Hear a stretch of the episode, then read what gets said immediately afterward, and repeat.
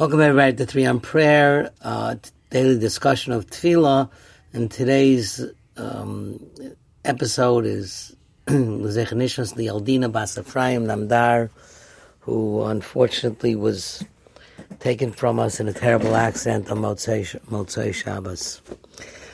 We're beginning the Oz Yashir, and just to start with Oz Yashir, Oz Yashir is said in the future. Then Moshe Rabbeinu will sing, or then we will all sing. Moshe Ubnei Yisrael will sing. What is that will sing? And why is it Lasid Lavo? And Chazal tell us, our sages tell us that this is a reference, this is going to be the song that will also be sung when Moshiach will come. So this is the final song. And I want to just talk about two things. The Belzer Rebbe, Zichrono Livracha, after the Holocaust, said something very, very beautiful. He said, Why is this the song of the future? Why not now? What was wrong with now? And he said something amazing that the Jewish people left Egypt, but Rashi tells us that four fifths of their brethren did not leave. Four fifths of Jewish people were lost in Egypt they died during Makas Choshech.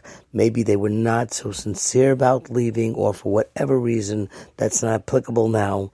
But one fifth, v'chamushim olum, b'nei Yisrael, Meretz Mitzrayim, only one fifth left.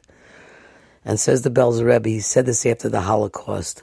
He said, it's impossible to sing a shira when you have such suffering and such tragedy in your heart, and the loss is still fresh on your mind. And thus, that Shira is going to be reserved, even though it was sung at the Yamsuf, but it will be sung again together with Moshe and the entire Bnei Yisrael in unison when Mashiach will come and we will all be healed. And thus, it's an opening segment of today's uh, drasha, which I just finished listening to the Levaya of of Liel Namdar, whose brothers were, one brother is a talmid of our yeshiva, one brother was, Emmanuel, left the yeshiva, and Yanin is still in yeshiva, and it was a, a tremendous tragedy. So, when you sing a shira, every shira, and the Mishnah Berurah says something very, very fascinating, which I'd like to say today, how important this shira is. He says that it's brought down in the Zohar Kadosh that Yomar Shiras Hayam Besimcha. A person says Shira in Simcha. V'yedama bedaito. You should imagine Ki'ilu ba'os Hayam over Bayam.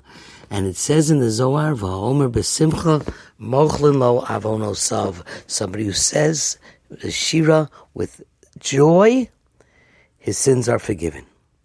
Shmuel, three on prayers dedicated in memory of Shmuel Moshe ben Shimshon Abraham Cohen and can be heard on podcasts everywhere.